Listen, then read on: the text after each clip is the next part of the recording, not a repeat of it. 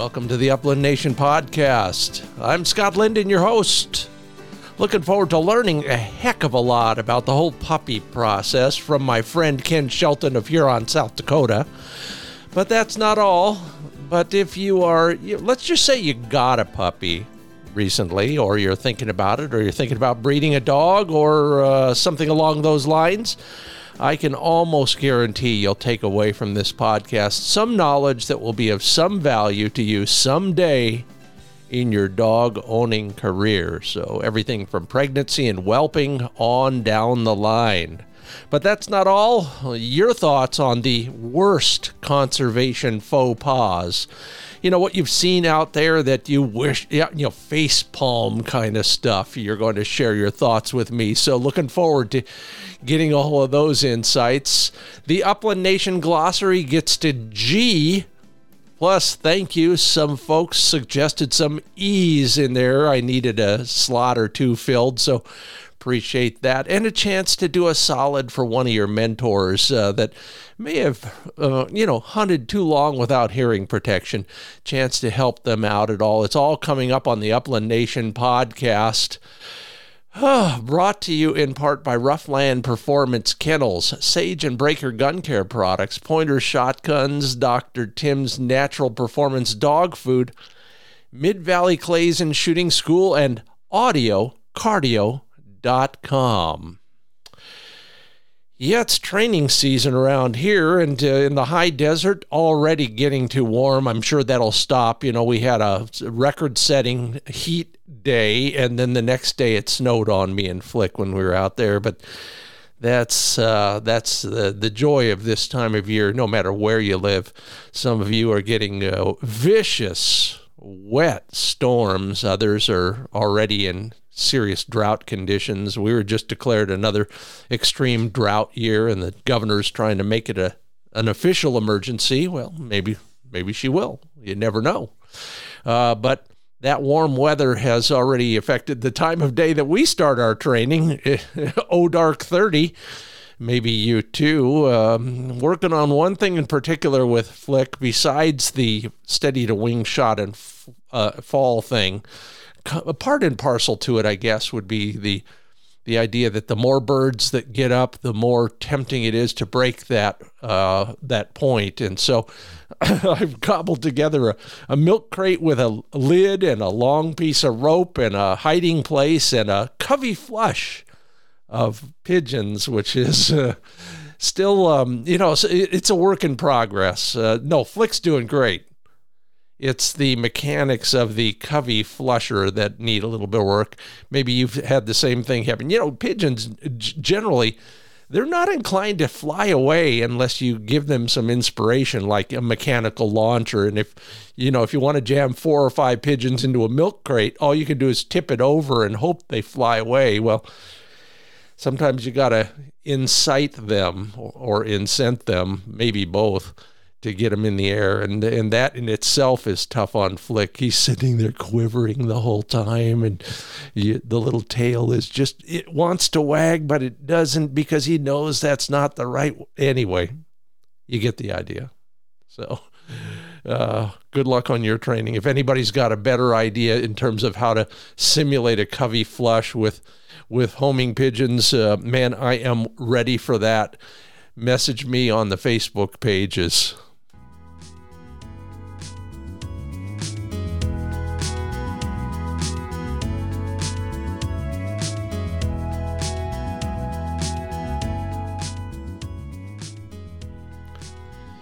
Speaking of Facebook pages, I asked over there, and boy, did I get some reaction. The picture I put up on the post was uh, a bunch of empty shotgun shells laying on the ground, and I asked, What is the worst hunting or sportsmanship faux pas? Wow, lots of comments, and, and good on you all because it means you're thinking about this kind of stuff, and that's uh, that's a good idea no matter what.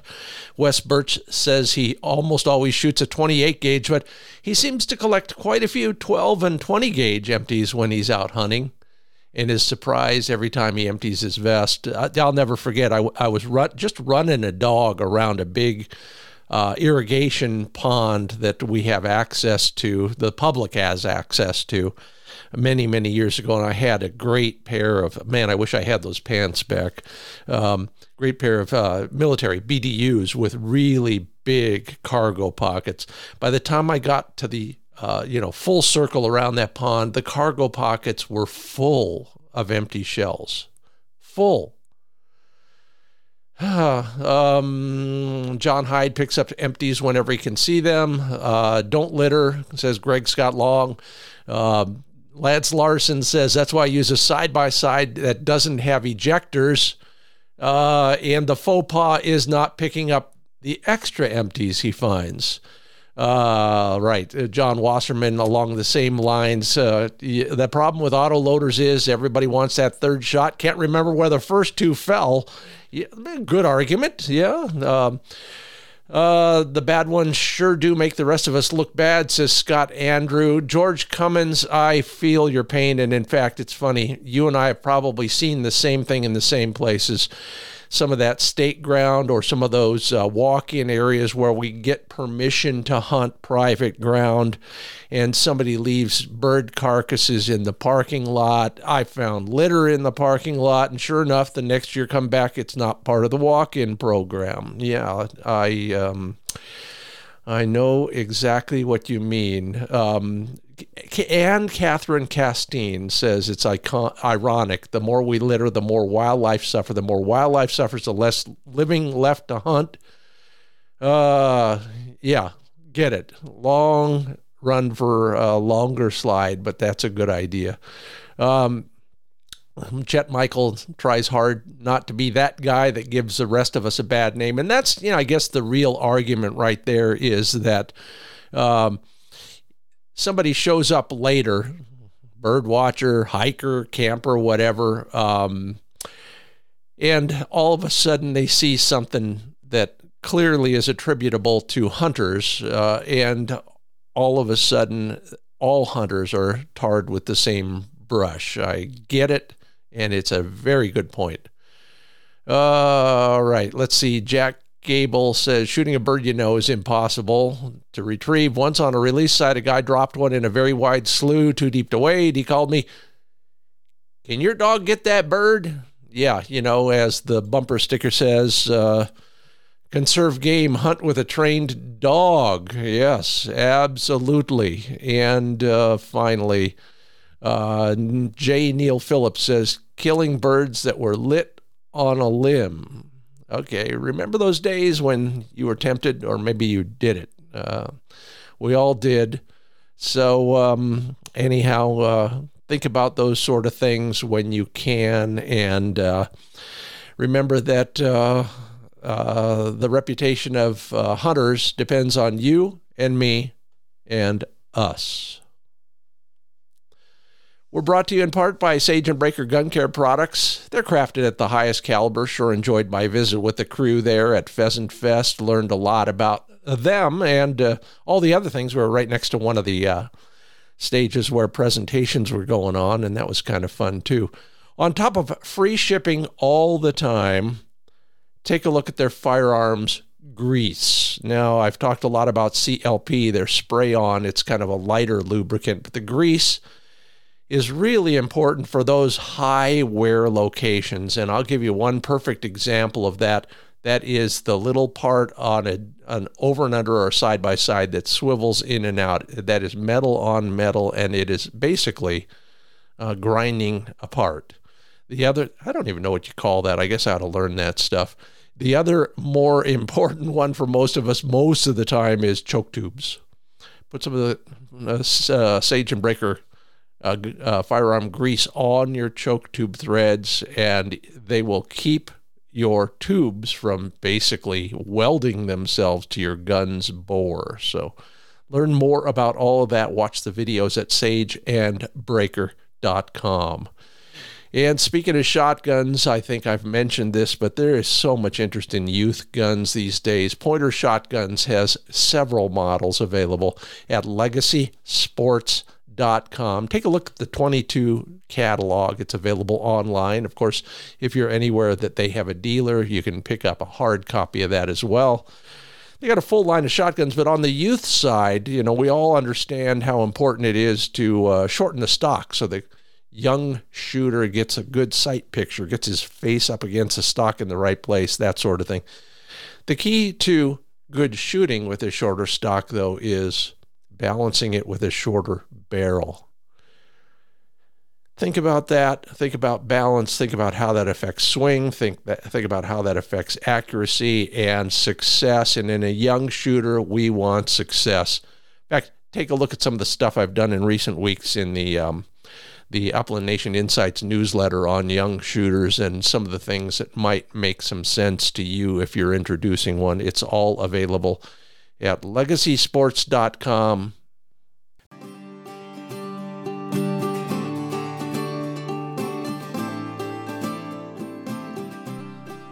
Well, I learned so much at Pheasant Fest uh, uh, about a whole bunch of things and got to meet some friends, uh, uh you know, distant friends who then became closer friends, and then friends that I haven't seen for a while, including this guy, Kent Shelton. He's from Huron, South Dakota.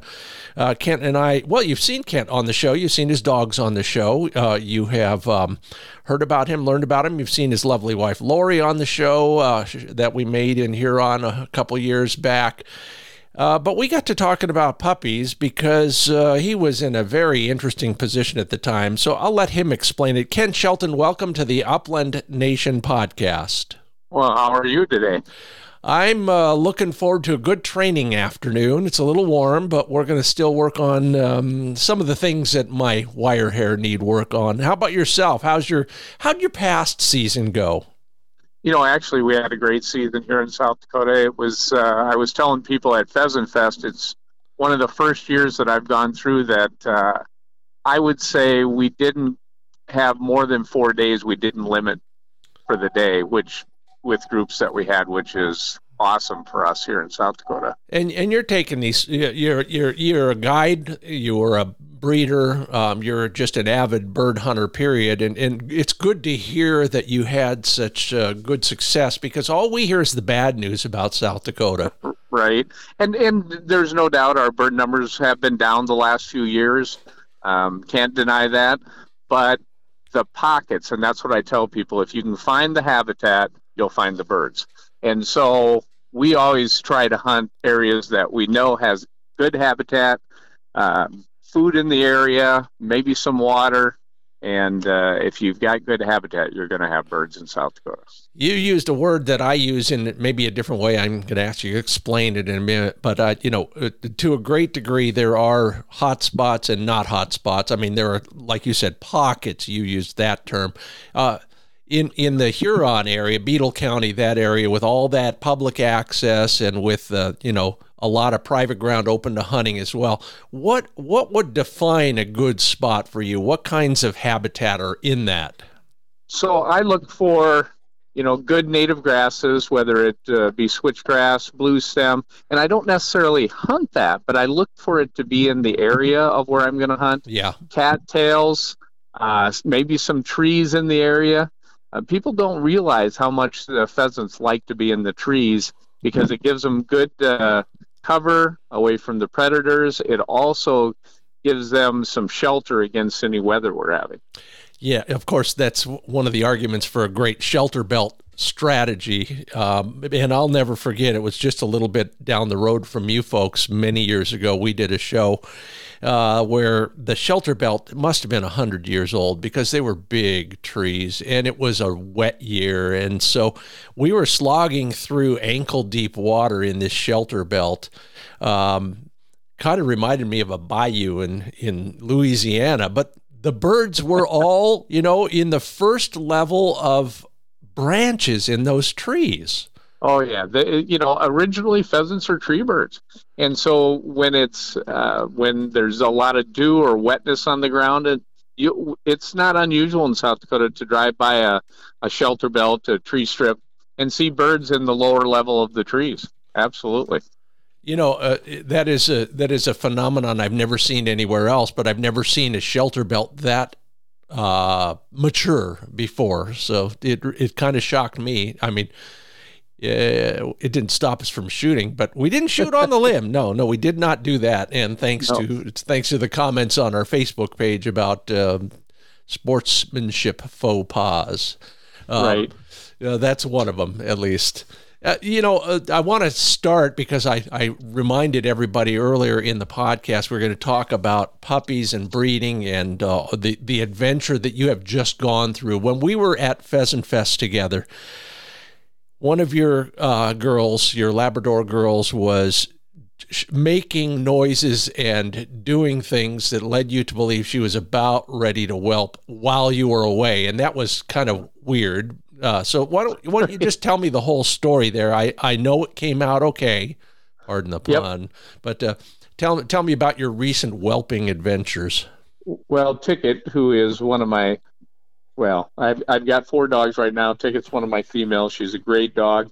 Um, she we had bred her about eight and a half weeks before we came, or eight weeks before we came to Pheasant Fest. The the gestation period on dogs is nine weeks, 63 days, and uh, she had traditionally gone a day or two early as far as whelping her puppies. And so when I looked on my cameras, because I have cameras to watch my dogs and that kind of thing, um, she was really um, not comfortable. She was getting up, moving a lot, sitting down, licking herself, getting up, moving her a lot and she could just tell she was uncomfortable. And I just happened to have a friend that's a vet here in town, and had her come out and check her, and everything was good. But uh, since then, uh, this past Thursday, so just over a week ago, she had seven puppies. So Woo-hoo. yeah, knew they were coming, just didn't know when. And she was right on the day she was supposed to, the 63rd day on Thursday.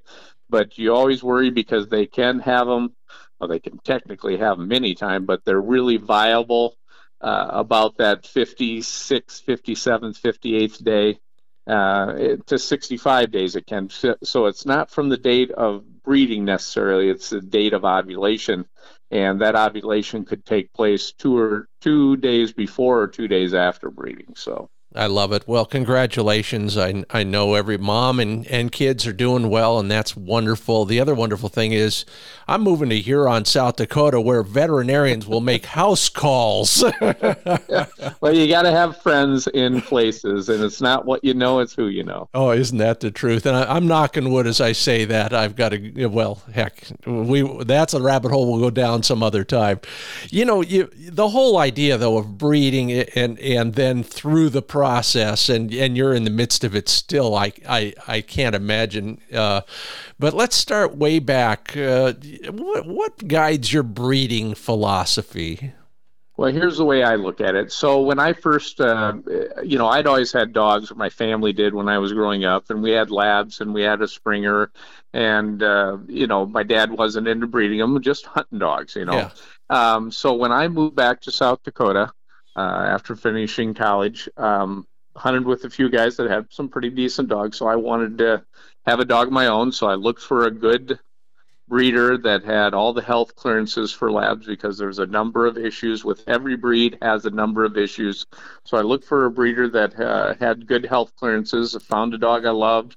Uh, this was in 1998, I believe, and uh, then uh, in 2000 got my second dog and then 2002 got my third dog and at that point my wife says you better figure out some way to pay for these dogs so so I, you know, I and I ran hunt tests because I wanted to do something in the off season, if you will, uh, other than hunting. So I started running AKC hunt tests with my dogs, and and uh, was fairly successful at that. Had junior titles, senior titles, um, and it was doing really well. And the third dog I got, uh, her name was Sadie. She was out of a um, yellow dog that was a uh, one of the top yellow dogs in the country.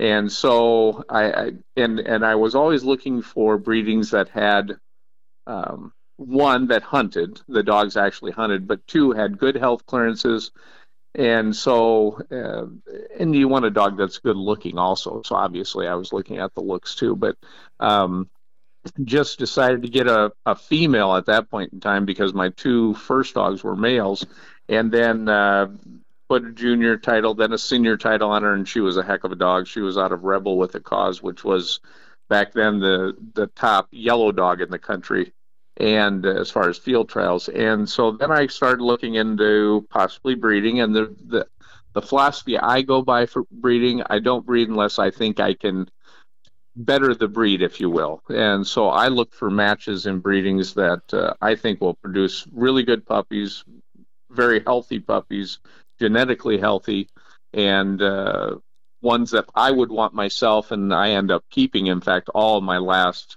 I can't remember how many dogs are out of breedings that I've had. Wow. And so I look for the dogs that I would want for hunting purposes um, and just family dogs, good family dogs. Well, you've hit on a lot of things that are really important, that and that is the number one reason to breed a dog, no doubt about it. Um, the other thing that I, I, thought was important about what you just said was was all those health clearances. Uh, when you're when you're selling a puppy, um, or when you're looking at a new dog to bring into your breeding program, uh, what are the uh, on a Labrador at least? What are the what are the parts of the anatomy that you think are really important to, enough to to maybe put on paperwork of some sort? Sure. So there's a there's a place called the OFFA, which is Orthopedic Foundation for Animals. Um, so I have all my dogs uh, hip and elbow uh, X-rayed and sent in for certification. Um, you can do that prior to the two years of age, but it's just called a prelim at that point. Mm-hmm. Once they hit two years of age, you can do it, uh, which will give you the you know the propensity if you will for good hips good elbows on the dog the other thing i do is uh, do the eye test by a veterinary ophthalmologist that comes in and certifies that their eyes are clear, they don't have any folds or defects in the eyes, because those three things elbow, hips, and eyes physically are the things you have to look at for Labrador retrievers. Uh, everybody knows Labrador Retriever has been the number one bred dog for years in the country as far as numbers. And so you know people aren't uh, don't watch that stuff and could end up with dogs you know that don't have good eyes don't have good hips don't have good elbows. I mean i've i've been around dogs that are six years old and look like they're 16 because yeah. their hips are bad. They don't you know they can't move around well and uh, when I used to give my seminars, uh, training seminars at Sportsman's Warehouse in Sioux Falls and that kind of thing, I said, you know, anybody can breed a dog, but you want to look for a, a healthy litter. So your first thing should be the genetics, the health, the certifications of the dog first is what you look for, and find the litter. Then decide what color, what sex you want, that kind of thing. But find ones that are healthy. And so I had a number of people say, well, I got this dog from Joe Farmer down the road who bred it to another dog because they're a good hunt dog. And I said, yeah, you can end up with a, a great dog that way. But your percentages of of health issues, that kind of thing, goes up tremendously if they haven't been tested and there's not a history of testing. Oh, amen to that. Uh, you're listening to the Upland Nation podcast. That's Kent Shelton from Huron South Dakota, Labrador breeder, hunter, friend, and uh, colleague in the bird dog world. And I am Scott Linden, the host of this uh, little party. Uh, you know, we had a, while we were beating the brush one day in South Dakota. We got to talking about those uh, yellow Labrador dogs, and uh, and I was commenting maybe on how how dark and uh, to the, these colorblind eyes, almost red looking. Some of these so-called yellow labs are. You had an interesting comment about that. Do you remember anything? Uh, I doubt you remember that conversation, but maybe maybe you can recall kind of the the theory you had for yellow labs and where they came from.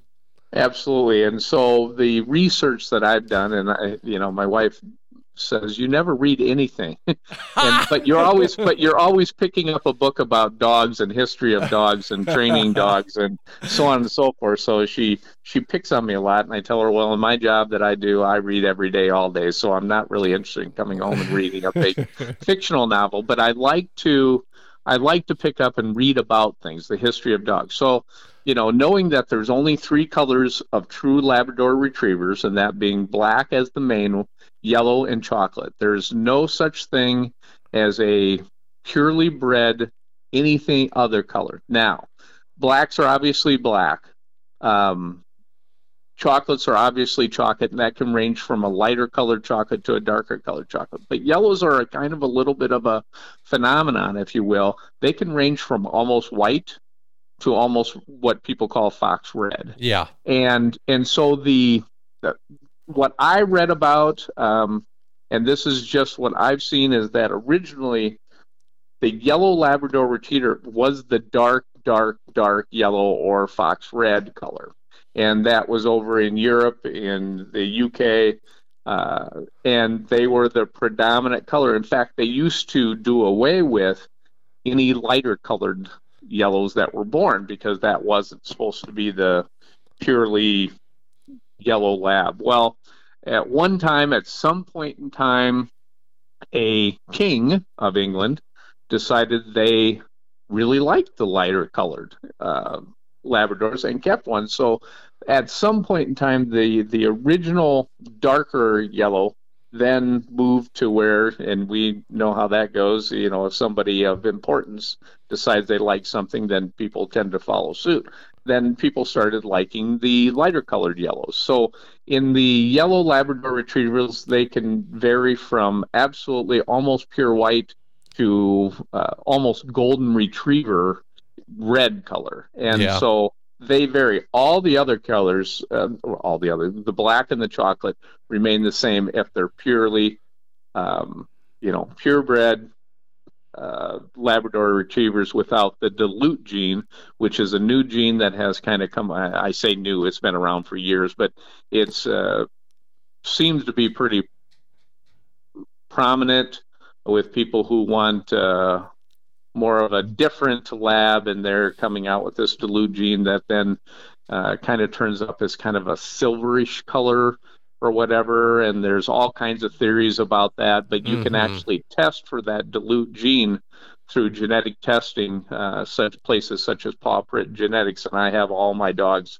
genetically tested also for a number of different things. And there's some other diseases you and I should talk about at some point in time here, but that dilute gene, uh, I just don't want in my breeding program because it's not a true Labrador gene, if you will. Okay, since you opened the floodgates, uh, right? There is a. I mean, you want to start an argument on on a Facebook dog page? Just mention silver Labrador Retrievers. Oh my goodness, yeah. Um, and, yep. and I'm not asking you to take sides, but what what are the prevailing theories there? You mentioned the dilute gene, and maybe that is it, but, but what else is in that whole discussion? Well, people, the the theory, if you will, of uh, the Labrador world is that at some point somebody introduced a Weimaraner uh, that gives it the grayish color into and bred, but then said it said they bred it to another lab, and that um, somehow that dilute gene, if you will, that Weimaraner colored gray got into the gene pool of the Labrador retrievers. And what's really ironic about that, they don't call them when AKC registers or UKC registers, they don't call them silver. Yeah. They don't call them black because they're not black. They don't call them yellow, obviously. They actually call them chocolate. Okay. And when they're registered, they're registered on their registration will say chocolate, even though they're far from being a chocolate lab. I don't think I'd put that flavor of chocolate in my mouth. no, That's for right? sure. Yeah, right. But, uh, there you go. Hey, I, I, I, just need a South Dakota fix for a minute. Let's go back to hunting season and uh, and, and just recount maybe one or two of your highlights this past season, just so I can get psyched. I yeah, I warned you at Pheasant Fest I'm coming out this year. So right. And by the way, everybody else is invited there too, and we'll get to that later on in the next couple weeks. But uh, what was the highlight of your hunting season, Kent? You know, you know, almost every year the highlight of my hunting season is two things. One, I have college buddies um, that I went to school with, or that I met through going to school at the University of Montana in Missoula and uh, a number of guys I got to be friends with a number of guys out of Great Falls, Montana. They're now uh, everywhere from the state of Washington to the state of Oklahoma, uh, Wyoming, Florida. They're all over the place, and every year uh, I have anywhere from six to ten of them that come out here, stay at Lori in my house, and uh, we just crash all over the place and We have a really good time. We hunt hard. We play hard when they're here, although at our age we don't play near as hard as we used to. Um, and uh, my wife makes us good meals. We go out to eat. And We just enjoy. And and every year, that's one of the two biggest highlights of my of my year is having them here. And to be honest, that's my really true judge of how the pheasant population is because we hunt all private land, uh, all wild birds, um, and this year we we um, limited out every day except for one. We had a tough day one one day, and we hunted all day long. And I think we were only about three birds short of our limit. But to me, that's a true judge of the pheasant population. Do, hunting four days in a row with basically out of state hunters, but they're all good hunters and solids. A couple of them have dogs to hunt. And uh, that's a true indication of the pheasant season. And truthfully, even though I know that the, the pheasant population as a whole in South Dakota is down from what it was in the 90s and early 2000s, but it's still good. Um, yeah. I mean, you still, we'll still walk into a field where we'll flush a fe- uh, hundred pheasants out of one field. I mean, it just happens. You know, I tell everybody, and it's almost a cliche now, but well, I guess it is. I keep telling people the same thing. A bad season in South Dakota is better than a good season everywhere else put together. Right. I mean, it just, I know they say we have anywhere from 5 million to 10 million birds.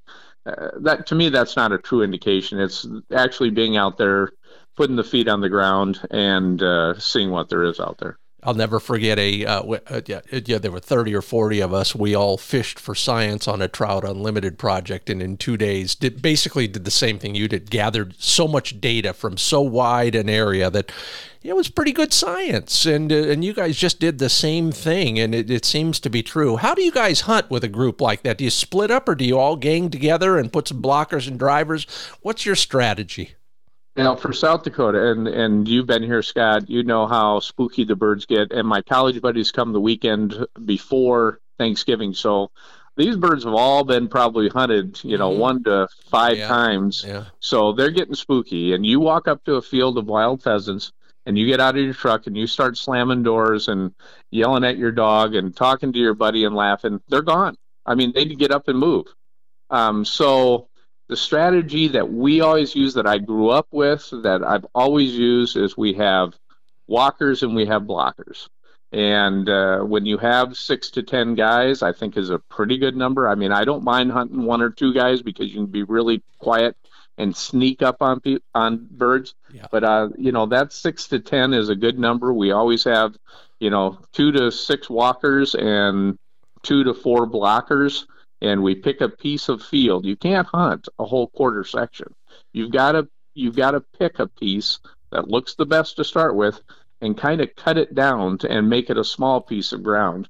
And the smaller the better for that type of group. And you might have a couple wingers up ahead on the sides, two or three or four walkers with dogs in the middle walking, and then two or three blockers on the end you just you just said something that I've uh, I've done for decades while fly fishing, uh, and that is just break a big piece of water into a smaller bunch of pieces, and then go about a strategy for each of those. And and you're absolutely right. This stealth thing has really last couple years has been driven home to me. And I don't care what we're hunting, whether it's ringnecks or chukars or wild Hungarian partridge, it doesn't matter you know, we can all be a little bit more strategic about that stuff. And even in a very small group, here's something I learned making a show actually in Northeast Oregon. I, those those dang birds were running down those uh, Milo rows the whole time. We could never, right. we, we would get a great point from a, a, one of the guides' short hairs or something.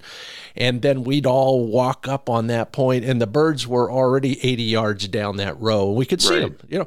So I started doing a, a variation on this. And, it, you know, this is one of those forehead slapping things I wish I'd thought of 30 years ago. When we had a dog hit a point, uh, one or two of us would stay and flank that dog, but then I would go out front safely, of course. Everybody knew where I was, and I would block the next 30 yards. Oh, absolutely. And so yeah. it would push the birds, you know, into the air, but generally it would push them away from me and uh, away from the other two gunners in a safe direction. In this case, yeah. it was usually toward the railroad tracks, but that's another story. you, you saw that on Wing Shooting USA. But anyway, uh, those kind of just thinking about those sort of things before you slam the truck door or start yelling at your dog, those things really do matter, don't they? Oh, absolutely, and and especially you know early in the season, those younger birds they just kind of don't know what's going on. So a lot of times they'll just kind of they hear noises and they'll just kind of hunker down and mm-hmm. and think they're hidden. And it's surprising how a beautiful bird like a pheasant can hide, and you can be standing right by one and not see it. But as you get later in that season, even those young birds, let alone the birds that are two or three years old, they figure out and it's it it it, it amazes me every year that you have a, a a bird an animal that has a brain about the size of a 50 cent piece. And they can out figure you out in 20 seconds and know exactly where the gaps are in the groups and know where to run and know where to hide and they can get around you. So it amazes me. So that's why we use the surround, if you will. Yeah, yeah. Uh, being safe with walkers, wingers, and blockers to do exactly what you're kind of doing. And that is because those birds will run right to the end and then they'll see those blockers or hear those blockers. And it's amazing how, as you get towards the end, the birds will start coming back over the, they'll get up and come back over the walkers or try to run by you. And that's why good dogs are so important. Yeah. So those birds can't run back by you. I had that happen in uh, Montana last year on sharp-tailed grouse of all things. We're in a, a, sagebrush field basically, and we walked much like a pheasant hunt. We walked it across, and I thought we'd covered it like a vacuum cleaner. Mm-hmm. Yeah, but our, our good friend Al Gadori, who was there uh, as a civilian that day on on public walk-in ground, he said, "You know, I just don't know. We got like we were working one of his dogs. I'm pretty sure." And just one dog and three hunters. It was a pretty big patch. So he said, let's let's double back and just hit it again. And sure enough, we got two oh, birds yeah. out of there. So they, they do hunker a lot. And I saw this on a video um, at Pheasant Fest. Dr. Kelly Reyna, by the way, Kelly, thanks for listening and thanks for your inspirational story. Here's a guy who's teaching, they're experimenting. Uh, teaching bob white quail to act, pen raised bob white quail to act more like wild birds. Oh. So he shows me two videos. The first one is a simulated raptor flying over a, a covey of bob whites, and they all scatter to the four points of the compass. Fly away. He says, All right, now tell me, were those wild birds? And were they acting like wild birds or were those pen raised birds? And and I said, well, that's every wild bird I I've met ever does that. He said, no, no, they don't.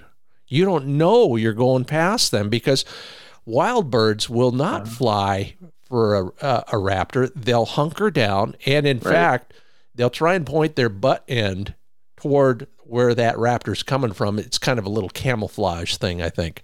So it was a lesson in number one, wild bird behavior. And then also, like I said, very gratified to hear Kelly's story. Someday I'll tell it on the air. But in the meanwhile, Thanks, Kelly. Thanks, Kent, for driving that point home again, no matter what kind of bird it is. And thank you all for listening, everybody. Hey, stick around. We got a lot more to come on the uh, Upland Nation podcast. Kent, you get a moment or two, so just relax.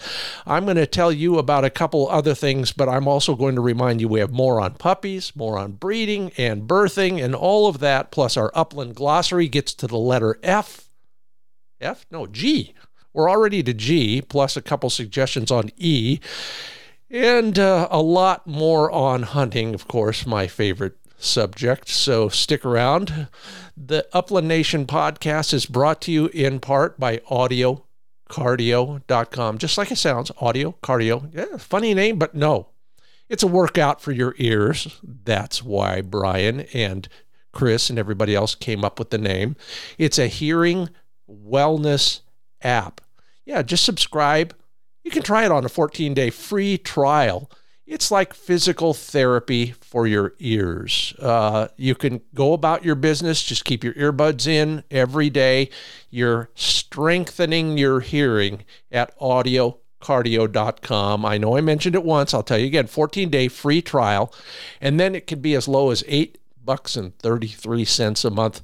Watch the 2-minute video and learn all about how this works. Yes, you can improve your hearing at audiocardio.com.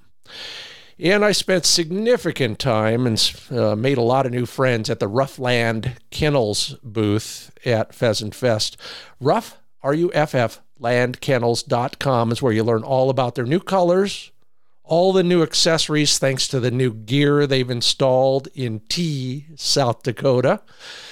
RUFF Land Kennels, rufflandkennels.com variety of sizes. You know, they are the pioneers in roto molded dog crates. They've got something for everybody, whether it's water storage, water dispensing, gear organizing, all of those new Gen 2 kennels. They stack, they couple with previous versions if you have some of those. And I just installed, not that it took much, one of their great fans. So we're all ready for the warm season here. Flick's got his own air conditioning system in his Ruffland kennel, and maybe that's something for you as well.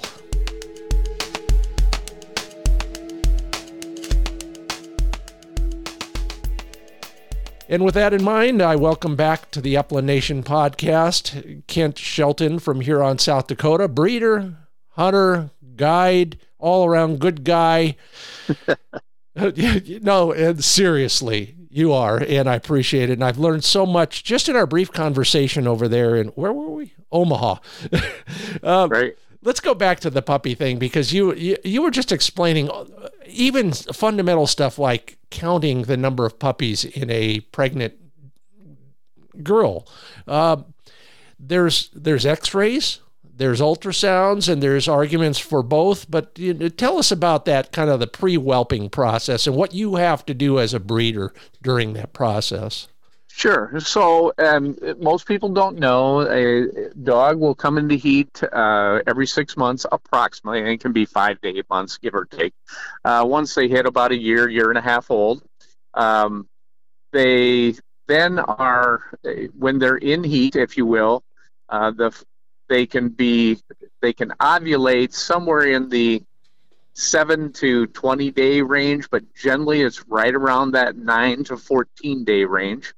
Uh, best breeding takes place during ovulation and you can test their progesterone levels to see where they're at when you should uh, try a breeding. I like to get at least two good ties maybe three um, somewhere in that 9 to 14 day range and i always progesterone test uh, generally, a dog, once they go over the five range on the progesterone test, is when they're ready and they're ovulating.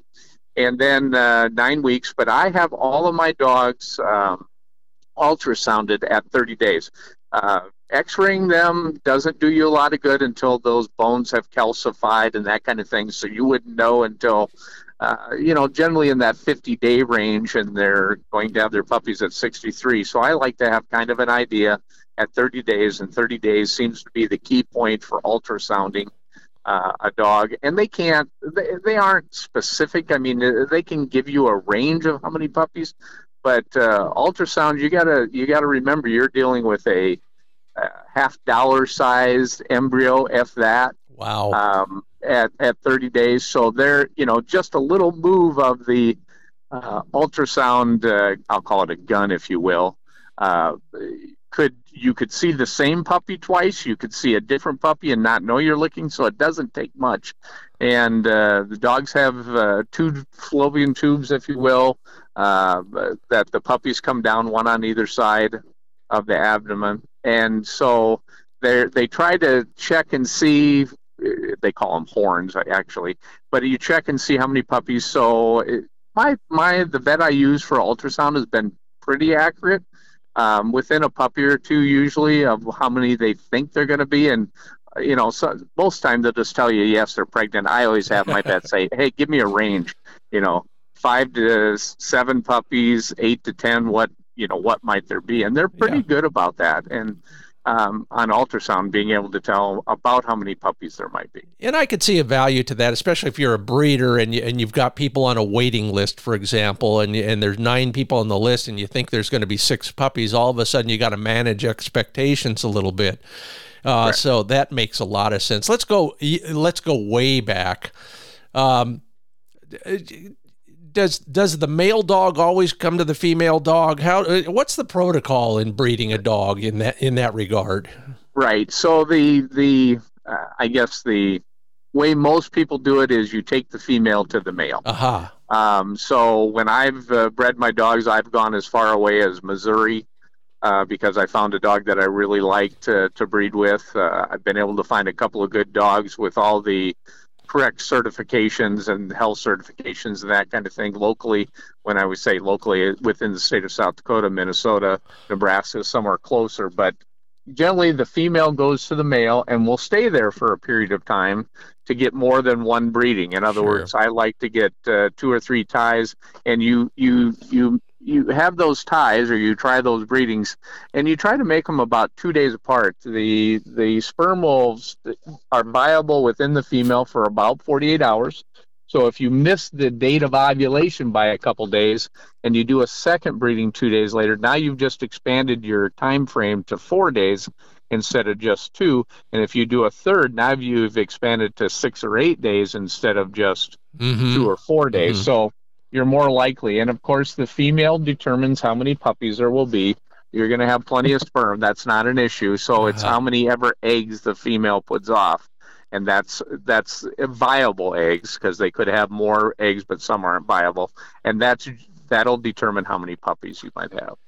And um, you know, we all hear, "Oh, I, I stud my dog out for pick of the litter," but is that typically how it works, or do people really want something else besides another dang puppy? Right. Well, you know, some people that have uh, the good stud dogs that have have all the health testing and genetic testing and have been taken to hunt test for field trials and that kind of thing to prove that they are in fact a dog that is a good dog, well trainable, easy to train, that kind of thing. Um, I would say nine times out of ten, no, they're they're getting a breeding fee. Yeah. Uh, I have had a couple say, you know, we love your female. We know her breeding. We love her male. We like the combination. I have had a couple that said, we'll take pick of the litter. And that's really the male or stud dog's choice to be worked out with the female owner. In other words, to come to an agreement ahead of sure, time. Sure, yeah. And then uh, then it, there comes the day, and we'll talk about which day that is. But you've got uh, a line of puppy buyers and uh, a pile of puppies um, who picks, who assigns puppies to, to buyers, and uh, how does that all work?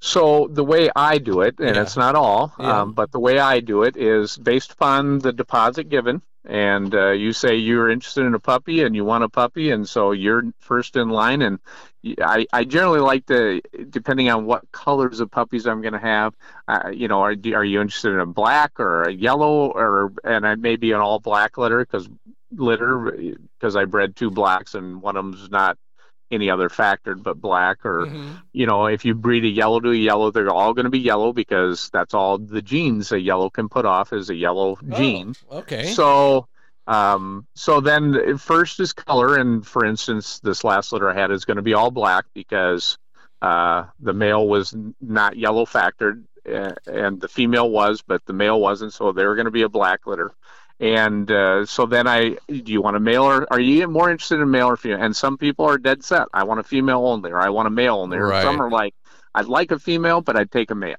because you just don't know what you're going to have. So then they get on a list, and I had 11 on this list for ticket, and I usually have my list like I already have nine on the list for ticket for next year when I wow. have a litter of puppies. But so then when they're born, I start advising my you know puppy owners that uh, here's what I've got, and I kind of go down the line, and I might miss one or two and then make it up. You know, I have had one male, one female so far, and then I might skip a couple because we're busy having puppies, and I try to let the female do as much as she can as long as there's no issues. But once in a while, you got to help. You got to uh, break open the membrane or cut the umbilical cord or something. Once in a while, you got to help a little bit, and then I always clean them up and weigh them and all that good stuff, and then get them on so they're getting milk right away. The colostrum,'s the best thing for them in that first 48 hours or so. But then uh, I'll advise all the puppy owners here's what I had. I ended up having four males and three females. So, you three females, which were the first three female picks, you're in for sure. Now, if there was a female pick, a fourth female, for instance, pick before the male pick, they still get to decide whether they want to, because they were sure. they're fourth on the list, so they yeah. get to decide what do I want to take a male or do I want to wait for a female for the next litter, and then I end up, you know, figuring out, and we get it all worked out, and I find out who of the seven or so um, are on the list, and then the other ones can either get their deposit back or they can go on to the next uh, list for puppies. And in this case, the four that didn't get puppies this last time, they all just said, "Well, wait. We know we want out of this female. We want." We like her, we've hunted with her, we've seen her, whatever the case may be. And so I actually had four of them go to the next year's list, and that's why I have nine on the list for next year already. Wow. That's uh, it's, uh, it's nice to be wanted, I guess. Right, exactly. so, um, so you got all these puppies, and let's just say you had eleven puppies. Mm-hmm. How does a mother cope with that many? How does she keep them fed?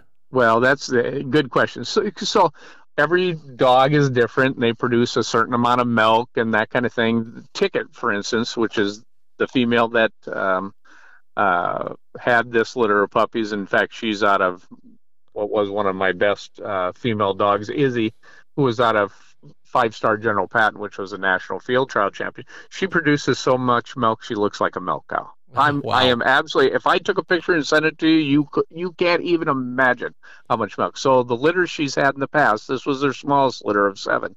She's had 10, 11, and 12 before, and she has enough milk. She could not only feed the 12, but she could probably take on a second litter at the same time. Oh, she my. produces that much milk. But then she eats a tremendous amount. I usually yeah. feed my dogs yeah. about a, a cup and three quarters to two cups morning and night, twice a day. So four cups a day. And when she had 12 last year, um, I was feeding her almost 12 cups of food a day. And she went, instead of drinking one to two quarts of water a day, she was drinking up to nine quarts of water a day. Oh my God, that's just that's mind-boggling volumes. Oh, yeah. Wow! But I understand. When you have a dog of yeah. sixty pounds, yeah, yeah, eating that much and drinking that much. So incredible. And and the puppies all figure out where to go to get fed, and then there's you know it's a... it's amazing to me. I'll see these puppies being born, and like I said, I do let her lick them up and, and clean them the best she can. But then I'll take them and take a clean towel and scrub them up real good and get them breathing really good and get them whining a little bit and mm-hmm. and get them moving around. Then I weigh them um, because I want to know what they weigh to make sure you know I weigh them every day for about the first two weeks to make sure they're all gaining weight. They might lose a half an ounce or an ounce the first day or two, but then they start picking up because mom's milk hasn't come all the way in, and it's mostly sure. just the colostrum. It's not the full milk. But then um, as soon as I get them cleaned up and stuff, I put them right back on mom, and I actually have help them find the right place to go to nurse. Right. Um, and make sure, and she wants to lick them lock, so she'll knock them off, and mm. you you have to put them back on. But it's amazing how within that first 15 minutes, if they get knocked off, they're searching out where the food is coming from, and they have no problem finding it. It it just blows me away that they can find where they need to go. I mean, it's just that inherent, you know, drive to get food, and they figure it out. They know where to go. Speaking of going, uh, what do you think is the right day to send those puppies home with their new owners?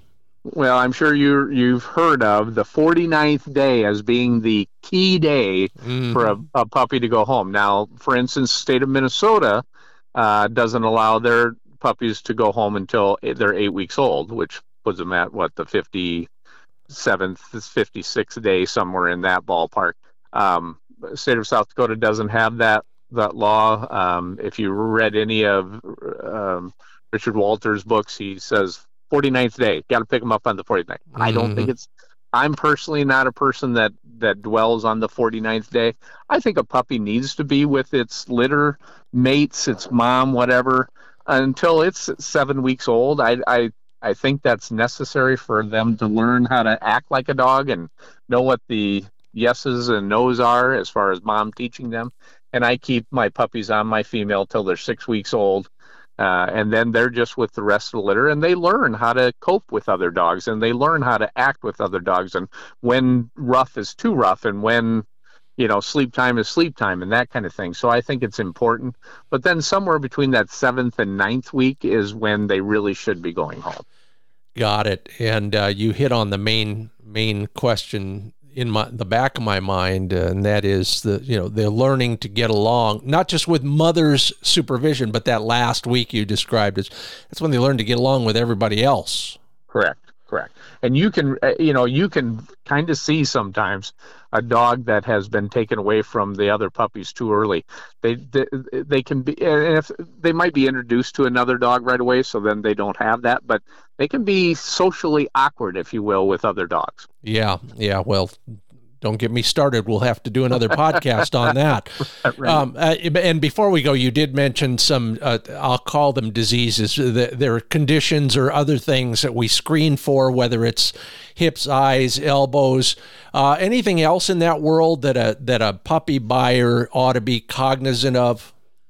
Well, if I were getting a puppy in today's world, I would want to make sure that they were genetically tested, the full genetics uh, uh-huh. through paw prints or any of the genetic testing companies that do it for dogs. But the the two other main things that come up with Labrador Retrievers is EIC, which is exercise-induced collapse, which is huge, yeah. and CNM. Now, CNM isn't near as uh, a big deal but it's totally debilitating to a dog and you'd have to put the dog down. EIC now is a really different it's only come around in the last I'll say 15 years, let's say. The University of Minnesota uh, started seeing or people around the country started seeing a lot of dogs uh, hunting and are getting excited and then getting wobbly, like heat stroke type things. Sure. Yeah, and I've getting seen all that. wobbly. Yeah. Yep. Yep. Get all wobbly and kind of dysfunctional and whatever. Well, then it was determined that, but it might not have been hot out. Uh, or they might have been swimming and it happened, or whatever. Well, they determined and they did a testing, and the University of Minnesota came up with the testing procedure, if you will, for EIC, exercise induced collapse. And it's when the muscles um, deplete themselves of the necessary uh, things they need to operate. The dog's not hurting, it's not uh, in stress or anything.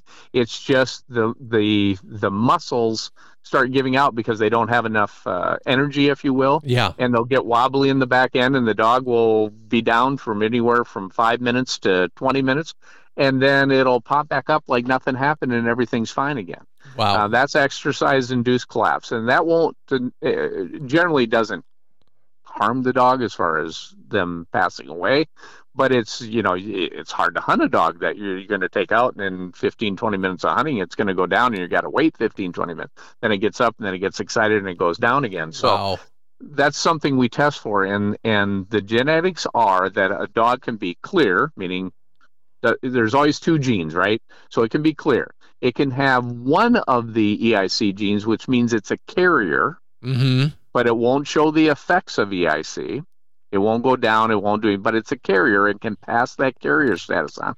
And then there's the second one, which is, or third one, which is affected. That means both genes uh, have the EIC gene uh, in the chromosome pair wherever they're located. We won't get into that because I don't know mm. enough about that. but but then if they have two, they're they're affected and would definitely pass on to a dog the EIC gene. Where a, a, a dog that is a carrier can be bred but it only should be bred to a non-carrier clear dog because if both of them pass on the uh, EIC gene, then the the puppy will be affected and will be going down and getting you know wobbly uh, whenever it gets excited, that kind of thing. So um, if you have a dog that's EIC uh, carrier, you can actually breed it, but it should always be bred to a dog that's EIC clear word to the wise if you're buying or breeding either way. And believe me if you've never experienced that situation you do not want to go through it. So just be extra careful with your genetic testing.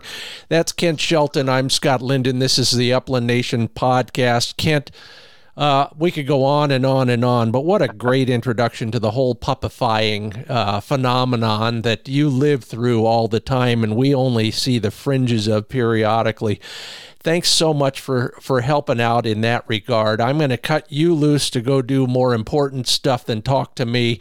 We've got a few more things to talk about here, so you all listeners stick around. Kent, thanks again for being a part of the Upland Nation podcast. See you in October. Absolutely. Take care. Oh boy, um, love love learning, and so do you. Of course, that's why we are here at the Upland Nation podcast. Thank you so much again, Kent, for all your help. And and by the way, everybody else who was so hospitable in the Huron, South Dakota booth at Pheasant Fest. Great to see everybody. We got more coming up here in the Upland Nation glossary. We're already up to G with a couple E's uh, thrown in. Thank you, listeners, and a chance to do your mentor a big favor, as well as a feel good story from Texas for all you bird dog lovers out there. And if you weren't one, you wouldn't be here, so stick around. We're brought to you in part by Dr. Tim's Natural Performance Dog Food, DRTIMS.com, is where you learn more about omega 3 fatty acids. Yeah, they're important. They're critically important to your dog's peak performance. And you know, the best ones come from ocean fish, not plants. Look at your dog food ingredients and figure out if there are any ocean fish in those ingredients. That's where those critical fatty acids should come from, not plants, from fish. That's why Dr. Tim is so transparent about the origins, the sources, the amounts, and the types of ingredients you know, you can get 30% off your first order. They'll ship it right to your door. Use the code Upland Nation at DRTIMS.com. And once you got your dog squared away, how about your shooting? Didn't go as well as you thought it would, did you? Well, now is the time to start working on it. And one place to do that, if you're in the West, is Mid Valley Clays and Shooting School. Dave Fiedler and his crew of instructors have got you fitted out for better shooting. And part of that is gun fit, what method you use, and all the other factors. They will identify those and help you become a better shooter this off season. Learn more at midvalleyclays.com. Make it a stop on your clay vacation. Yeah, they got spot for you with your RV. They're in um, central western Oregon, the town of Jervis, near Salem, Oregon. They got any number of clay target games for you to practice on, take a lesson, skeet, trap, sporting clays, five stand. It's all there, all available. More information at midvalleyclays.com.